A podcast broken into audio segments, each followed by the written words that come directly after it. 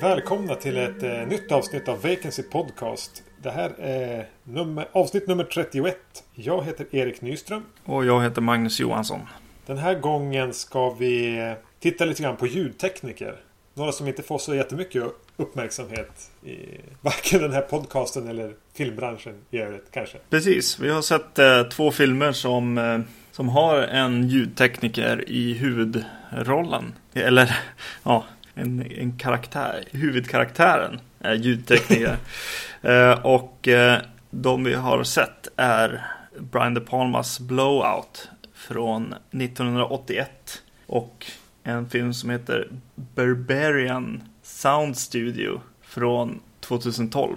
Nu blev du tvungen att säga titeln på den också. En tungvrickare. Mm. Eh, vi, det var jag som fick för mig att vi skulle se Barbarian Sound Studio när den hade... Jag fick nys om att den, att den hade dykt upp och såg en trailer till den. Och vi satt och kämpade och försökte komma på vad vi skulle se för någonting till den baserat utifrån en trailer. Och vi sa hela tiden, ja vi skulle ju kunna se Blowout. Ja. Men om vi inte ska se den. Och så försökte vi komma på olika förslag. Men till slut så valde vi väl ändå Blowout för att den var så given på något vis. Mm.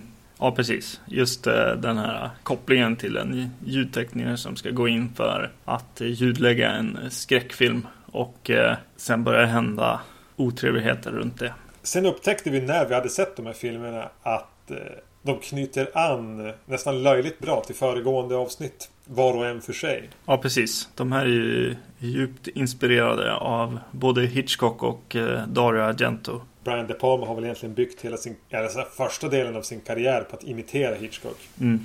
Så, så det är ju logiskt. Och eh, Barbarian Sound Studio som vi ska se utspelar sig väl egentligen på eh, efterarbetet av något som skulle kunna vara en Dario Argento-film. Mm. Men det kommer vi till. Vi börjar med Blowout. Precis. Som handlar om eh, John Travolta. som eh, är en, eh, ja, en ljudtekniker som får i uppdrag att skaffa lite nya ljud. De har använt för mycket så här vind och, och eh, naturljud från, eh, från samma band så att säga. Tycker, tycker någon eh, regissör eller producent. Så han skickar ut honom i, i skogen eller till en park i alla fall. Och eh, där börjar han eh, spela in eh, eh miljöljud. Och eh, just som han spelar in det här så kommer det förbi en bil och eh, kör ut över räcket. Eller får en eh, punktering, vad som verkar vara en punktering. Och eh, kör rakt ut i, ut i vattnet. Och eh, han hoppar i vattnet och räddar en tjej ut ur den här bilen. I bilen visar det sig att en eh, någon slags kandidat till någon politisk post var och ja, dör, och den personen dör i kraschen. Och sen så ja, börjar en slags jakt på att lösa vad som har hänt. John Travolta blir väldigt eh, sugen på att lösa det här fallet eftersom att han hör ett eventuellt eh, skott på sin ljudupptagning från den här uh, olyckan. Och eh, börjar nysta i det här och eh, han blir också inte, i, i, intresserad av den här kvinnans roll i det hela. Och, och, ja, precis. Och sen börjar ju väl det vanliga att han blir lite under hot under den här filmen också. Blowout är väl inte bara en Hitchcock. Lutar sig ju inte bara mot Hitchcock. Den är ju även en slags omtolkning av eh, Antonionis Blow-Up. Ja. Där en man råkar fotografera vad som visar sig vara ett mord. Här är det alltså en ljudinspelning som...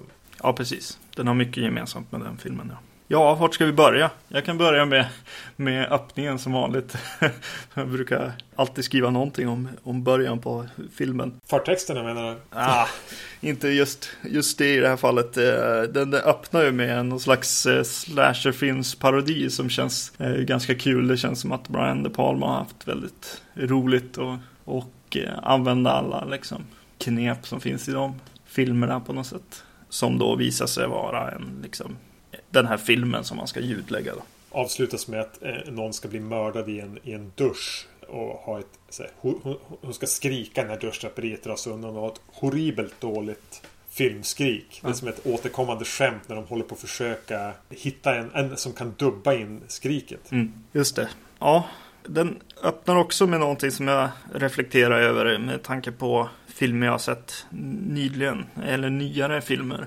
Och det är att eh, den eh, redan från början känns som att den eh, vill framåt. Men den vill ändå liksom visa karaktärer och visa vad han eh, sysslar med, John, John Travolta. Så de använder sån här picture in picture eller vad ska man säga, split screen på något sätt. Att medan han håller på med sin ljudtekniker-grej och man får lite in, inblick i hans arbete så ser vi på andra sidan av skärmen i en delad liksom, bild om, ja, det berättas om den här politikern eh, på en tv-bild. Jag tycker att det är ganska häftigt att, att han, eh, att förr så ville man hålla film liksom kort och koncist på något vis.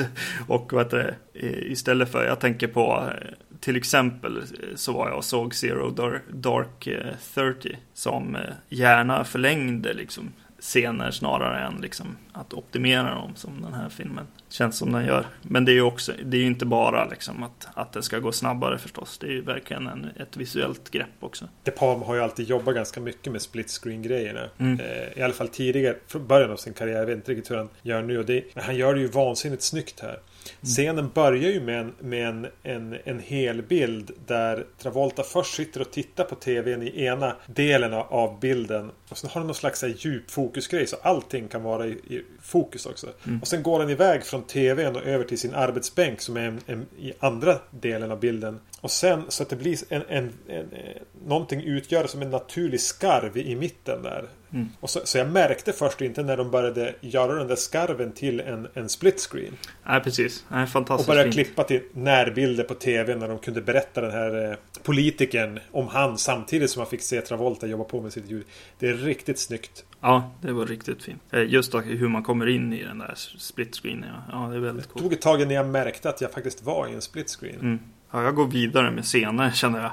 Eh, den här krasch, kraschen är ju en nyckelscen i filmen som återkommer flera gånger under filmen. Eh, likt eh, Bird with Crystal Plumage till exempel.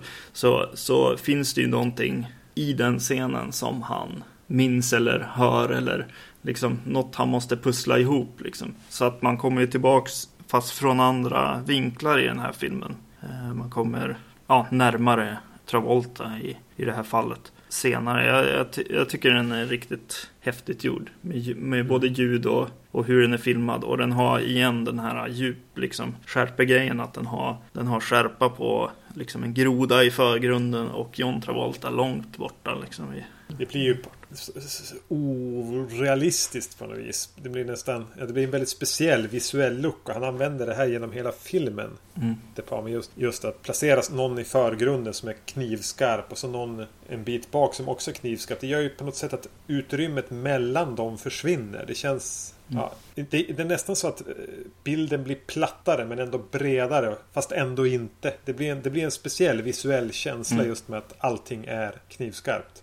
Det är ju en av den här filmens absoluta höjdpunkter. Det är ju hur den ser ut och hur tekniskt ja, fantastiskt den är filmad. Och, mm. och alla de här tricksen som används med fokusgrejerna, split screenen. Han har en viss ljussättning känner jag i alla fall av. Att, mm. att det är mycket rött och blå turkost eh, ljus i den i många scener. Som, som senare mot slutet liksom förklarar sig, tycker jag ändå. Med vart det här röda och blåa kommer in. Särskilt med vissa karaktärer så är de så är det sånt ljus. Ja, det är lite häftigt. Mm. Det märks verkligen att han gillar att fota. Alltså att det De Palma har lagt energin på är att planera även ganska simpla scener som kan vara någon som går ut till en bil eller någonting. Har han verkligen tänkt igenom och väljer hellre att placera kameran lite högre eller göra en viss åkning för att det där, det där krutet är lagt. Ibland blir det nästan överarbetat också kan jag känna.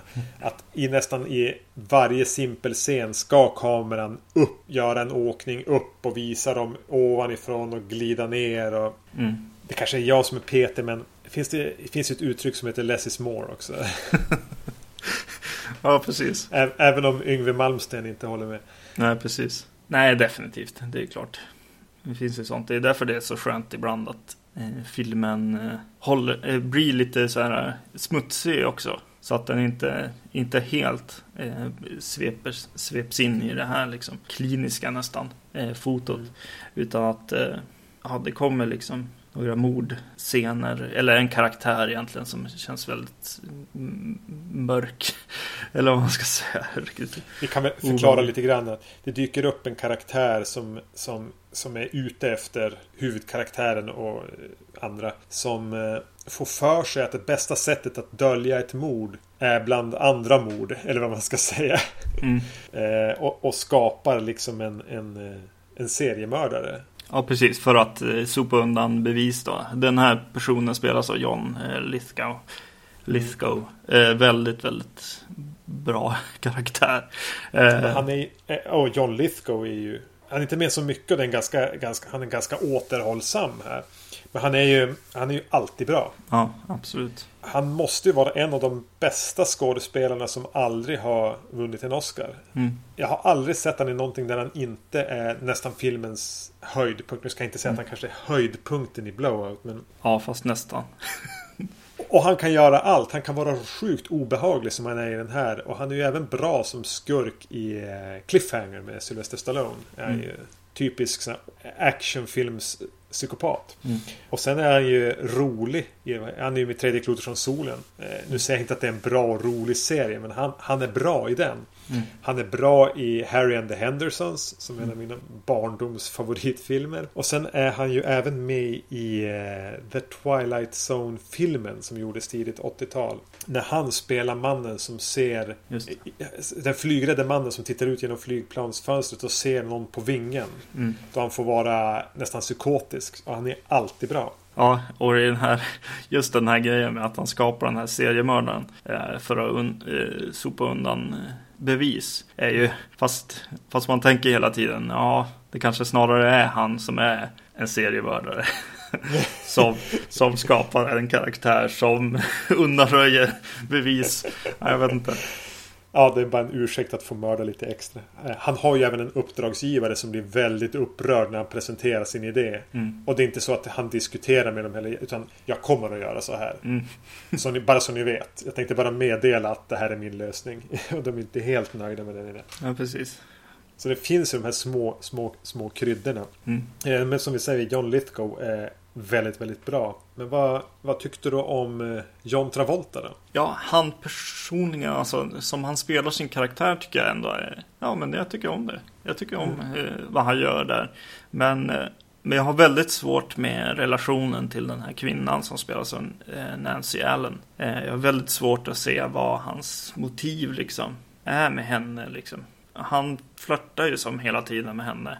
Utan att det finns någon kemi direkt. Nej, precis. Så jag tänker hela tiden att, att han försöker hålla henne liksom kvar i stan eller liksom för att eh, han ska få lösa det här fallet på något vis. Mm. Eh, ja, och, jag håller med om att, att Travolta är ganska bra i den här. Mm. Han är härjad och sliten och ser hela tiden Alltså det finns något lite mörkt i, han, i, i hela hur han porträtterar Däremot finns det ju inga eh, De Palm har ju inte brytt sig om att presentera några direkt mo motiv för att han ska göra någonting Nej. Karaktären är ju lite lämnad åt sitt öde Samma sak med, med Nancy Allens karaktär mm. Också väldigt vag eh, Och medan Travolta tycker jag fungerar Han, han eh, har, har den här mörka härjade känslan så vet inte riktigt vad Nancy Allen har försökt göra. Hon försöker spela den lite rolig eller mm. lite korkad. Men tyvärr blir hon väl snarare, i alla fall för mig, irriterande. Ja, precis. Hon gör ju lite så här äh, tjejen som föll över bord. Vad heter hon? Goldie Hawn liksom. Ja. Grejen liksom. Lite grann här, men äh, Ja, nej, jag vet inte heller liksom. Jag tänker bara att hon är med för att Brian De Palma var ihop med henne vid tillfället. Ja, jaha. Det. Vilket kanske förklarar något till dig, jag vet inte. Kan, man ska nog inte ge, hålla på och ösa skit över Nancy Allen. Hon har inte mycket till karaktär att göra någonting med här. Eh, jag förstår inte ens varför filmen envisas med att hålla kvar henne i den så länge som den gör. Det är mm. Brian De Palma som vill ha sin då, dåvarande flickvän under ständig kontroll eller någonting.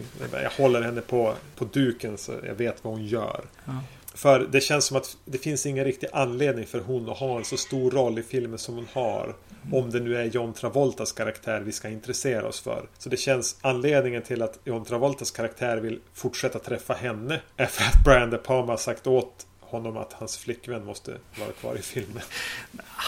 Ja, jag vet inte. Men, nu eh, kanske jag tar det lite långt. Ja, Men- jag vet inte vad, vad, vad man ska göra riktigt. Alltså just vad hon gör i sitt vanliga liv och alltså hennes jobb och, eh, eller extra knäck eh, med den här eh, sleazy fotografen som är med i filmen också. Spelad av Dennis Franz. Just det. Ja, det gör ju att hon måste ju vara lite korkad liksom. Men, eh, men jag vet inte. Jag tror att i grunden är det här ett problem. Som jag sa, De Palma gillar att fota. Han gillar Hitchcock, han gillar thrillers. Han är inte lika förtjust i karaktärer. Om de inte är en psykopat som John Lithgows karaktär är. Att han, han, krutet ligger inte riktigt där. Eh, Så det har mer släppts åt sitt, åt sitt öde och, och fått vara.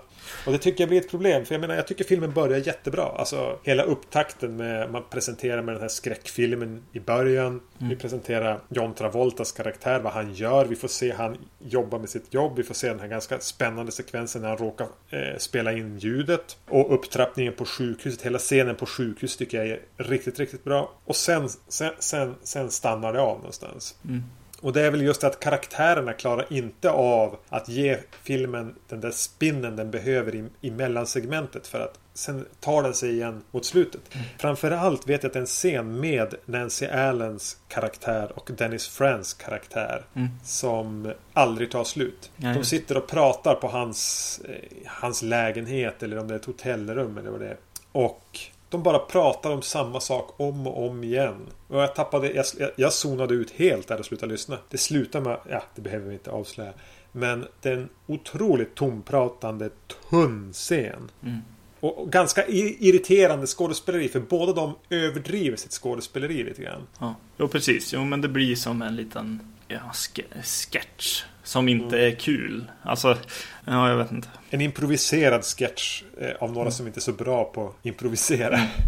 Som inte ska vara rolig heller. Alltså, som är egentligen en, liksom, någon slags... Men det är ju exposition också. Alltså, det är ju väldigt mycket bara, ja, men vi måste förklara saker och ting i den här Ja. scenen. Och det, ja, det funkar ju inte med två skådespelare som inte riktigt håller för, för just det de gör just då, eh, vill säga. Men eh, Ja, eh, överhuvudtaget så känns det ju som att den här är skriven liksom så här för scenerna skull en del. Alltså en del sådana här key-scener. Ja, måste som förklaras och då liksom böjer de lite på verkligheten.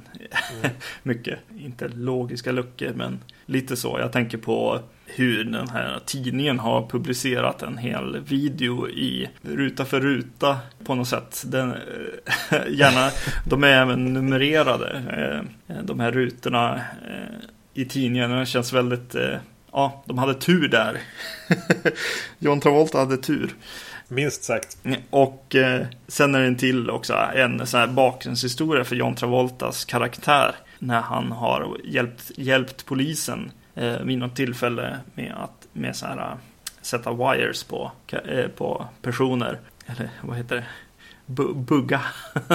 Nej, men, eh, och sätta en mick på folk. Och eh, ja, vid något tillfälle så i den här bakgrundshistorien så börjar den som har den här bandspelaren eller vad man ska säga, eh, sändningsmekaniken, eh, börjar svettas och batteriet så här börjar typ bränna på honom och så måste han liksom gå in på någon toalett och dra loss den där. Och det känns väldigt, väldigt, väldigt konstigt så här när man väl tänker på så här, ja men okej, ett sånt här batteri, hur mycket kan det göra liksom? Hur, hur illa, illa kan det bli liksom? Men ja, nej, jag vet inte. Mm, ska, alltså, det är ganska fascinerande att de lägger så, så mycket tid på den här flashbacken att de till och med har filmat den och visar den som en sekvens på ett par minuter ändå. Mm. Och samtidigt är den full av nödlösningar men bara det att, att batteriet bränner men sen är det att han börjar svettas så mycket för att han är Och det är inte så Då har de valt att visa skådespelaren där liksom så att han formligen dryper. Det känns lite så här, titta vi flyger svettas. Alltså det rinner. Han sitter nästan och måste ju fyllt det där baksätet med svett. Jo men alltså, ja, jo, men jag tänker på det genom filmen här faktiskt. Att det känns som att de har roligt. Precis som när de filmade slasherfilms parodiscenen. Så har de, ja. har de ganska kul när de har gjort den här filmen. Det känns som att de inte har, de är inte under allt för stor press. Känns det som när, de, när man gör den här filmen. Utan det känns som att de har lite utrymme att ha kul. Sen visar det sig inte. Det, det blir ju inte som att jag har mer kul för att det är så på något sätt. Utan ja, jag vet inte. Man, kan, eh, man kanske inte ska ta blowout på så stort allvar som jag kanske råkade göra nu då. Eller? Nej, precis. Men samtidigt, jag tänkte på det för att så här, ja, men det här är ju som roligt och glatt på något, på något vis. Alltså själva, det är någon slags skaparglädje. Ja, ja, definitivt. Och jag tänkte verkligen så här, ja men just när de gör saker som de tycker är roliga på något sätt. Har jag mer roligt då? Nej, det, det har jag inte riktigt. Det finns till och med någon gubbsjuk, jag vet inte, sektion där som blir väldigt, väldigt mörk för mig tycker jag i alla fall. Med alldeles för mycket information. Det är, det är någon eh, scen på tågstationen med en prostituerad. Ja, just det. Mm. Där hon efter att ha varit med någon, sugit av någon helt enkelt, så tar hon både en minttablett och går och borstar tänderna. Och, nej, det känns Ja, det känns bara obehagligt. Jag, jag, jag, jag bara, nej men jag vill som inte veta. men ja, nej, jag vet inte. Samtidigt som det verkligen är en av de här scenerna där det ska vara lite lätta upp, känns det som, samtidigt. Ja, jo, det är ju en, eh, ska ju vara en rolig grej. Och det, ja. Jag vet inte hur roligt det är att skämta om prostituerade på det sättet. Nej, nej precis. Det känns som du säger, det känns ganska gubbigt. Mm. Bristande omvärldsanalys från Brian De Palmas sida där. Men å andra sidan är han väl kanske inte filmens eh, någon stor intellektuell kraft inom eh, filmbranschen. Han är ju en, alltså han har en skaparglädje, han är visuell och han kan göra saker spännande. Jag tycker flera av de här scenerna när han sitter och spolar ljudbandet fram och tillbaka och ska foga ihop det med bilder och sånt. Det blir ju spännande. Ja, det är ju väldigt bra. Eh, och även den här eh, scenen är ju också en väldigt te teknisk scen. Den här när han inser att eh, många av hans band har blivit raderade. Eller alla hans band. Ja, kameran bara snurrar runt, runt, runt. Ja, precis. Och Travolta går ut och in ur, ur, ur bild och är på ett väldigt fint sätt som de har satt upp den här scenen. Det måste ha tagit väldigt lång tid att tajma in. Såg du JMB-flaskan i den här filmen då? Ja, precis. Jag tyckte det var så roligt för att eh, kameran eh, får göra en liten så här hopp uppåt eller åkning uppåt när den egentligen bara ska panorera till en, eh, ja vad är det, till dörren tror jag, från en, från en karaktär till dörren. Den åker som upp och visar JMB-flaskan på ett bord och mm. så sen vidare till, eh, till dörren där vi sa i första, vårt första Charles Bronson avsnitt vi skulle kunna ha så lite Jill Ireland bingo mm. i, i, på den här podden i filmen vi ser men eh, en JM, JMB bingo skulle kanske inte heller Ja precis Skulle nog faktiskt, skulle nog faktiskt ge en vinnare ännu fortare mm. Dagen efter jag såg den här, jag såg den här för två dagar sedan och igår såg jag eh, sista avsnittet på eh, femte och sista säsongen av The Wire Och nu vet jag att du är mitt uppe i den scenen så jag ska mm. inte avslöja någonting Annat än att det var ganska roligt att se att det finns och det kommer du att märka vad det är. Det finns en koppling mellan Blowout och femte säsongen på The Wire. Okay. Och de som har sett båda eh, förstår nog vad jag pratar om. Just det. Nej men ändå, visst det är en ganska spännande film. Det är en häftig stilövning. Men den har, den har brister. Den, eh, den slarvar runt lite grann. Eh, skiter i karaktärer. Har vissa små irriterande grejer. Men samtidigt tänker man ändå. Tänk om liksom den här thrillern. För det här känns ju som en... När den kom var det ju ändå en, en standardthriller. På något mm. vis. Den gick upp på bio som vilken film som helst. Och var den här spännande filmen som alla gick och såg. Och sett som eh, en del i bio-junket så är det ju jättehäftig film. Mm. Jag menar, jag skulle ju gå över lik för att få se det här som den här filmen som går upp på bio som inte ens är den uppmärksammade filmen. Mm. Som den här slentriantrillern.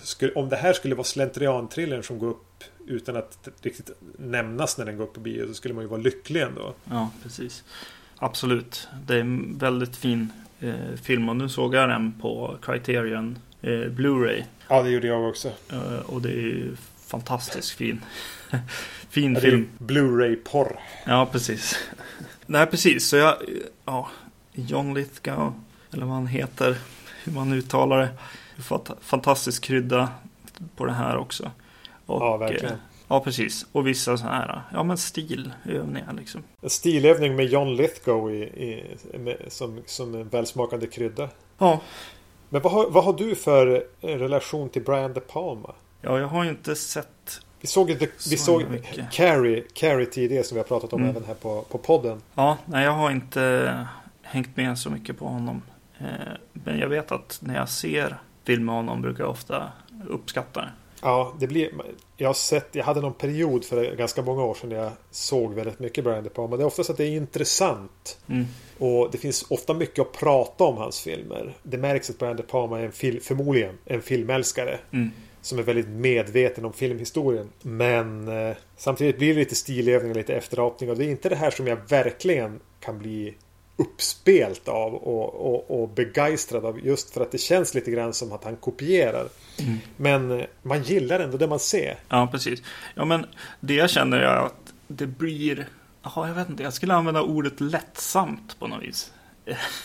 I det, I det hela. Det känns som, ja, det blir aldrig det där tunga liksom. Djupet, utan man ska, man ska gosa in sig snarare i liksom stil och, eh, och eh, ja, i vissa fall ren så här, referens. Liksom. Eh, Ja, jag vet inte. Men är inte Brian De Palma, om vi säger liksom den här filmen ett väldigt bra exempel på det. Carrie kan, kanske också är lite grann som, som Shrek eller Monsters Inc. Eller de här filmerna. är På samma sätt som, som Shrek fungerar för barnen och för de vuxna. Så kan en Brian De Palma-film fungera för gemene man. För, för Svensson i söndagsfilmen. För att det kan vara, leverera spänning. Men även för filmnörden för att det är så fullt av referenser och, och smarta smartness utan att för den skulle bli eh, alldeles för svårtillgängligt. Mm. Ja, absolut. Det lät lite som att du förklarade Quentin Tarantino också. Men, ja, vi bjuder på den. Men vi kanske, vi kanske släpper Brian De Palma Mm. Och släntrar, släntrar vidare framåt till en annan ljudtekniker. ja, precis. Berberian Sound Studio. 2012. Skriven och regisserad av en eh, brittisk regissör som heter Peter Strickland som jag inte hade någon koll på. Namnet kändes lite bekant men det kan lika gärna vara så att det finns någon fotbollsspelare som heter Strickland eller något. Mm. Det här är hans andra fullängdsfilm och den handlar om en, eh, ljudtekniker som eh, anländer till Italien. Och jag måste fråga dig, eh, utspelas den här under 70-talet? Ja, det skulle jag nog säga. Eh, Jag Ja. har också skrivit upp den frågan, men eh, med tiden så kände jag att jo, det gör den. Den utspelas under 70-talet, eh, det vill säga den italienska skräckfilmens guldålder. Han kommer dit för att Eh, mixa och hjälpa till med ljudläggningen av en italiensk regissörs senaste skräckfilm som kretsar kring häxor och eh, ond bråd död. Han är själv aldrig jobbat med skräckfilm och är lite, eh, känner sig både lite, lite alienerad i Italien. Han förstår sig inte riktigt på de här italienska regissörerna eh, och, hans, och, och anhanget kring dem. Han blir lite provocerad och det stör honom lite grann att se filmen som han ju tvingas se om och om igen. Sakta, sakta kryper filmen in under huden på honom. Det börjar påverka honom, hans drömmar och det antyds även att han kanske har egna problem. Han får allt, han har hela tiden stora svårigheter att kommunicera med de han ska samarbeta med. Ja, precis. Ett av hans stora bekymmer redan när han kommer dit så så jag vet inte om han testar dem eller om han verkligen behöver de här pengarna för flygresan. Vilket han aldrig riktigt fått gensvar på. Och eh, lite senare i filmen så visar det sig som att de här italienarna eh, gör ju filmen för filmens skull eller för konstens skull på något vis. Och, och blir irriterade när han börjar prata om eh, pengar hela tiden. Och han kommer väl själv från, eh, från England som jag förstår det. Ja, jag tolkar det så. Där de eh, nog är väldigt noga med det inom filmbranschen. Ja, men för han är det ju hans jobb. Ja, precis. och, ett sätt att få mat på bordet. Snarare än, än, än en passion. Mm. Han skulle lika gärna kunna vara brevbärare eller slaktare. Mm. Utan att säga det så är han ju väldigt kompetent verkar det som. De har ju Mm. tagit dit honom för att han är honom. det, är, så- ja, det här är en liten side-note men eh, just eh, den här pengafrågan fick mig att tänka på eh, Adrian Brody. Han var ju med i Dario Argentos Giallo Stackarn. för några år sedan och hade väldigt stora problem med att få betalt och börja stämma folk och sådär. Producenterna var väldigt, ja, nej jag vet inte hur det där gick sen. Ja, ja, jag tänkte på honom i alla fall. Ja, nej men det är som häftigt. Eh, redan från början så kände man ju att, ja men han, det är ju i princip Suspiria av Dario Argento som han ska dit och ljudlägga. Och eh, man får direkt en obehagskänsla som finns i de här 70-tals, liksom, italienska 70-talsfilmerna, Dario Argentos Suspiria bland annat. Och det känns som att hela den här filmen är en italiensk eh, 70-talsskräckis fast eh, utan liksom blodet och våldet och mysteriet eller någonting att lösa liksom. Ja, nej, utan den framhäver verkligen bara den här känslan man får i kroppen när man ser Suspiria eller The Beyond eller liknande verk. Mycket, mycket fokus också på hur de låter, de här filmerna. Ja, eh, för det är ju lite spännande att vi får aldrig se någonting av filmen som han ska ljudlägga. Förutom en sak. Och det är den här fantastiska saken de gör i början av den här filmen. Och det är att de visar Förtext. förtexterna från fel film eller filmens. Eh, som de ska klippa ljud till. Det är de förtexterna man får se. Inte den här filmens. Film. Ja, det är fantastiskt häftigt. Ja, det är riktigt. De har även... eh, Det är häftiga förtexter. En, en liten detalj till det. Och det han, han blir bjuden på, de gör så här en scen, någon lju- ljudeffekt från någon mordscen med, med de här klassiska vattenmelonerna som ska slå sönder. Och så blir han serverad en skiva vattenmelon efter att den har Ja. huggits sönder av en kniv liksom för ljudets skull. Ja, jag tänker verkligen att det måste betyda otur att ta emot en sån.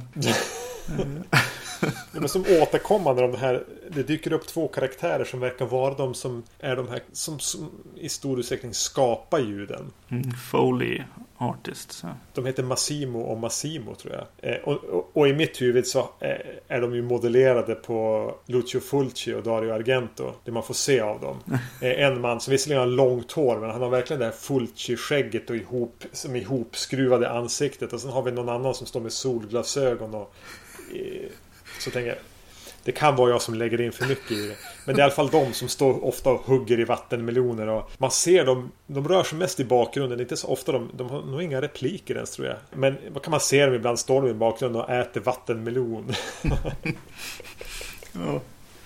Det är som det de gör. Det är mycket grönsaker här också. Ja, precis. De gör ju alla ljudeffekter med, med grönsaker här verkar det som. Och så återkommande så får man se alla de här grönsakerna ligga och ruttna i någon. Alltså de bara slänger dem när de använder. De använder är typ, så vad heter det? Rädisor som de rycker bort blasten från när de ska ljudlägga någon som sliter hår från Mm. någon. Eh, ja, precis. Och det här är, eh, får mig att tänka på en, en, eh, en sak också. Och det är att det är ju någon Ja, det är ju roligt att tänka på att någon har ljudlagt den här filmen också och gjort foliearbete på den. Eh, så man undrar ju vad man använder för någonting för att få det att låta som en vattenmelon som låter som en skalle som blir krossad. Har, har du... Jag antar att vi äger samma utgåva av den här filmen. Jag tror det var ett kommentarspår på den. Mm. Du har inte hunnit lyssna på det? Nej, tyvärr. Nej, jag tänker att de kanske pratar om det. Nej, Jag ville direkt egentligen sätta in det här men ja, på grund av jobb och att jag skulle upp så gick det, hann jag inte se, se det. Men det, det kommer jag definitivt göra för att den är kanske- väldigt intressant. Vi får kanske återkomma till det i, i ett senare Mm. avsnitt. Men det är ingenting vi lovar. Nej, jag älskade verkligen scenen där två kvinnor kommer in och eh, viskar i ett ljudbås. Alltså själva jobbet de gör för filmen. Det är så jäkla så här Dario eller Giallo. Ja, att, ja, det är fantastiskt. Och det är intressant eh, och det är väldigt skönt att det kommer tidigt i filmen. Så att man verkligen bara, åh, jag vill bara se mer och mer av den här eh, filmen. Deras ja, ljudläggning är fantastisk det kommer in en annan kvinna som... Är det hon som... Hon skriker några. Om hon gör rösten som någon häxa eller någonting. För Mm. hon, hon skriker i alla fall väldigt mycket och gestikulerar med armarna. En kvinna lite äldre än de andra. Mm. Eh, som även lyckas se väldigt, väldigt obehaglig ut. Hon står i det mörka ljudbåset och spärrar upp ögonen och skriker eller och väser någon, någonting obehagligt. Det, utan att man vet ju hela tiden att hon bara står i ett ljudbås. Så att det, det handlar om filminspelning. Men det, det är ju någonting med stämningen som gör att det blir... Och att man hela tiden ser hur det här påverkar Mm. eh, huvudkaraktären. Jag har inte skrivit ner vad han heter. Eh, nej. De, kallar han vid hans efternamn hela tiden i alla fall. Mm. Eh, han, de, ja, det är jäkligt häftigt hur de är filmade också.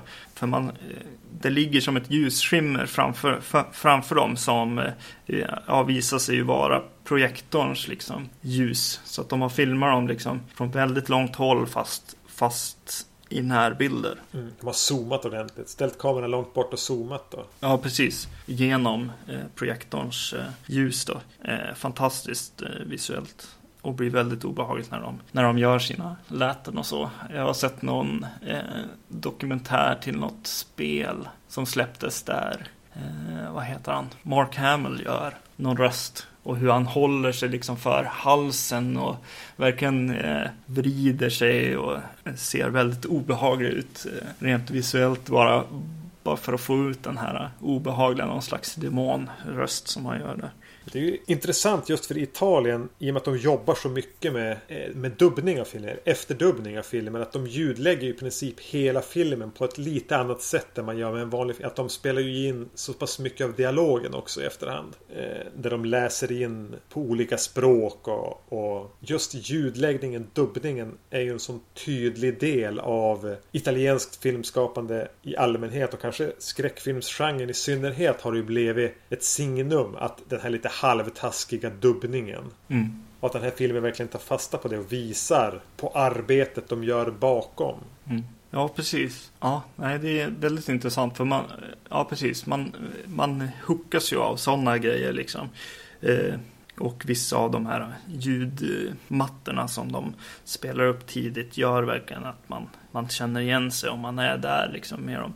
Eh, om man nu är ett fan av italiensk skräck som, som vi båda är. Men det är ju inte bara det, den blir ju väldigt, väldigt obehaglig också den här filmen. Mm. I just ja, stämningen. Det finns egentligen inget riktigt så här påtagligt hot. Eh, utan, utan man, man, eh, ja, man känner det bara när man ser filmen på något sätt.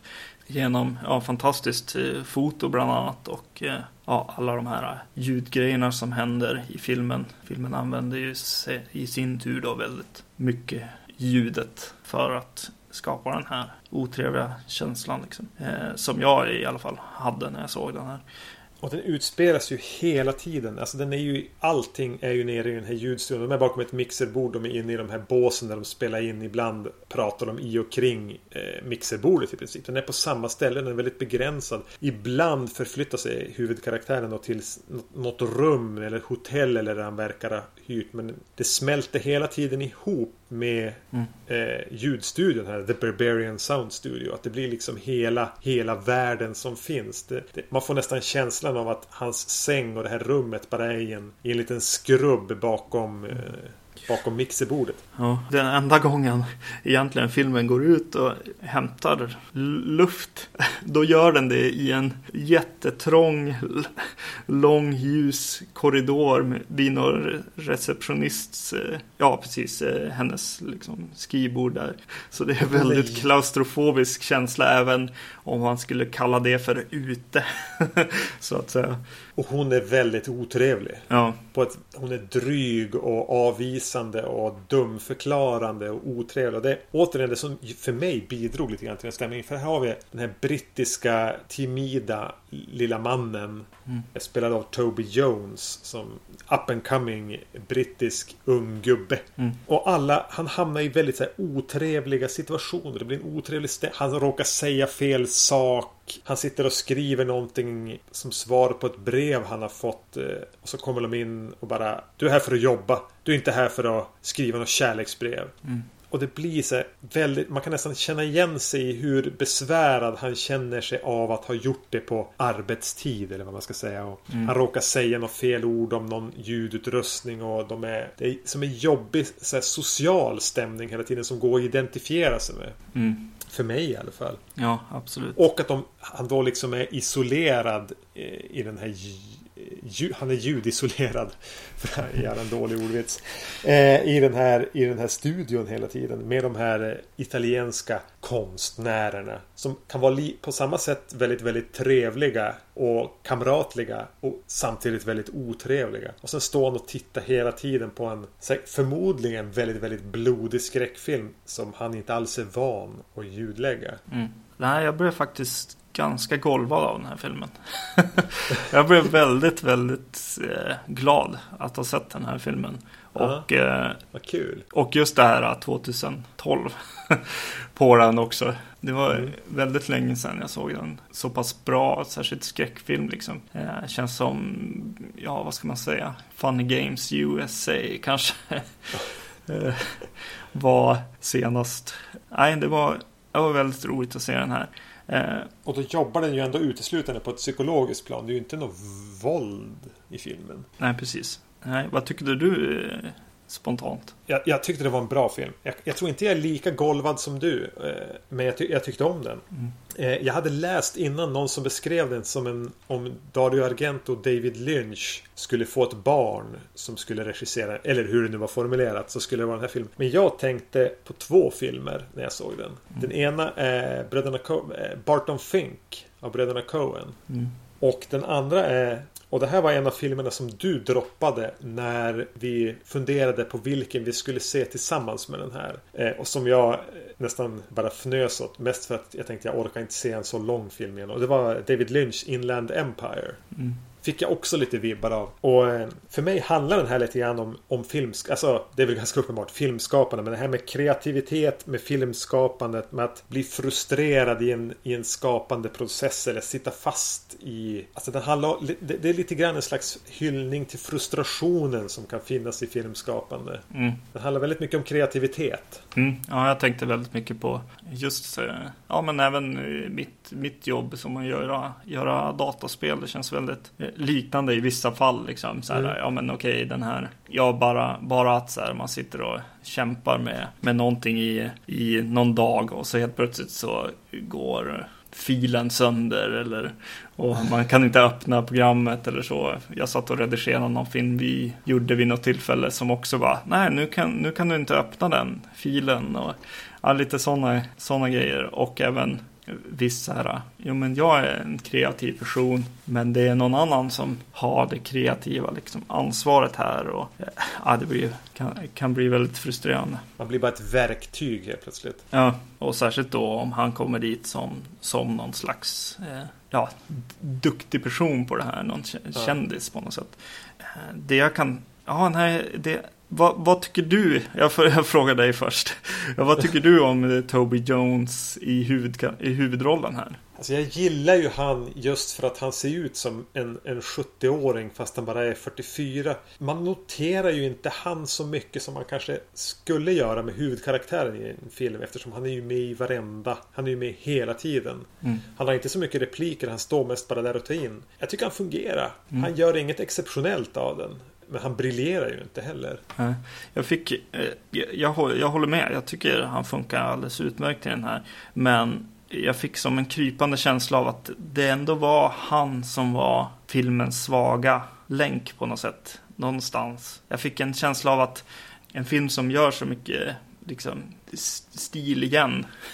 För att nämna, kopplat till eh, Blowout, så är, ju, är ju den här fotad väldigt fint. Och den ja. har väldigt mycket, ja men jobbar med, med specifika beats och är väldigt så här, teknisk film, eh, skapad film på något sätt. Och eh, jag känner att han jobbar så han jobbar. Ja, men hur ska jag känna nu? Ja, då gör jag det här ansiktet och lite så att han, är, att han har övat in de här scenerna snarare än, än att han är där på något sätt. Han blir för, för teknisk i sitt skådespeleri helt enkelt. Ja, det skulle vara intressant att se någon som är liksom som hoppar in mycket mer liksom känslomässigt i, i det här. Och Ja. kanske kan överraska liksom, regissören. Men, men det här känns som ännu ett av regissörens verktyg för att få den här filmen precis som han vill ha den. Eh, men det är mer ja, ett intresse hos mig som väcks. Att jag skulle vilja se någon som, liksom, ja, jag vet inte vad, en ung Jack Nicholson eller någonting.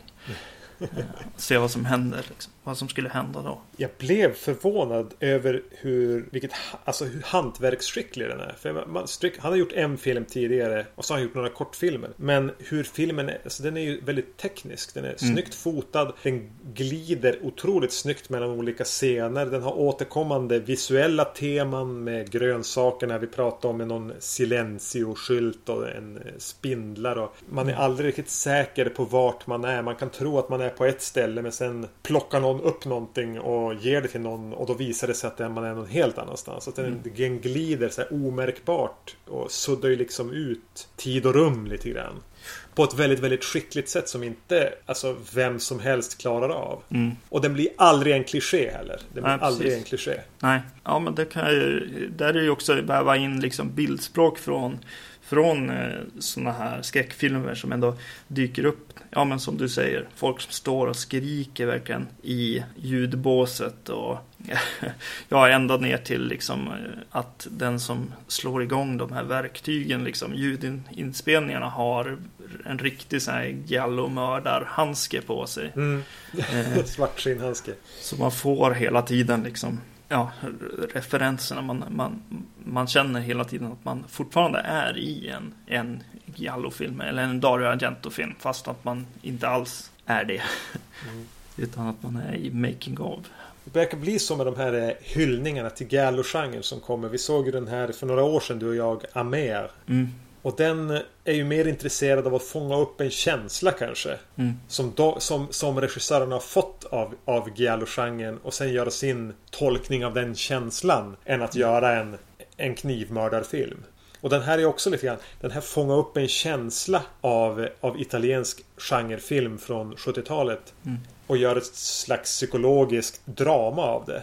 Ja, absolut. Och den lyckas ju bättre än Ubaldo Terzani Horror Show i alla fall. Ja, jo, och även äh, Amer, tycker jag. Ja, ja. Den, Ubaldo ska vi inte ens nämna nu. Det, var, det är en skitfilm. Amer hade en del att komma med. Men den, den här är, är otroligt mycket bättre än Amer. Mm. Eller Amer. Eller, mm. Ja, precis. Den här lyckas ju få den där eh, känslan som man får tidigt i, i Sus- Susperia.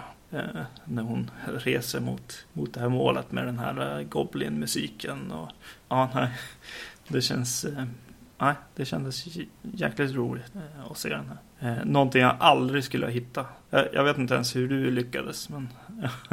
På filmfenix.se ja, eh, sajten som jag då är delägare av. Så dök det upp eh, en tråd där någon helt enkelt tipsade eller hade sett den här trailern eller, Mm. eller hur det nu var. Och ja, så jag fick idén därifrån. Men eh, är vi kanske klara med den filmen också? Ja, det är en rekommendation från min sida och en, en, en varmare rekommendation från din sida som jag tolkar det i alla fall. Ja, det är det. Jag tycker att eh, den var väldigt bra. Vi föredrar den båda två framför Blowout om vi ska jämföra med någonting i det här avsnittet i alla fall. Det gör vi. Jag tycker att Blowout ändå är en ganska bra film. Ja, ja, jag tycker inte illa om Blowout. Nej. Och med de orden kan vi väl passa på att påpeka att vi finns på iTunes. Man kan mejla oss på podcastetvacancy.se. Vi finns på www.vacancy.se. Vi finns på Facebook. Ja, Och vi kommer tillbaka. det gör vi. Hej! Hej! Hej då!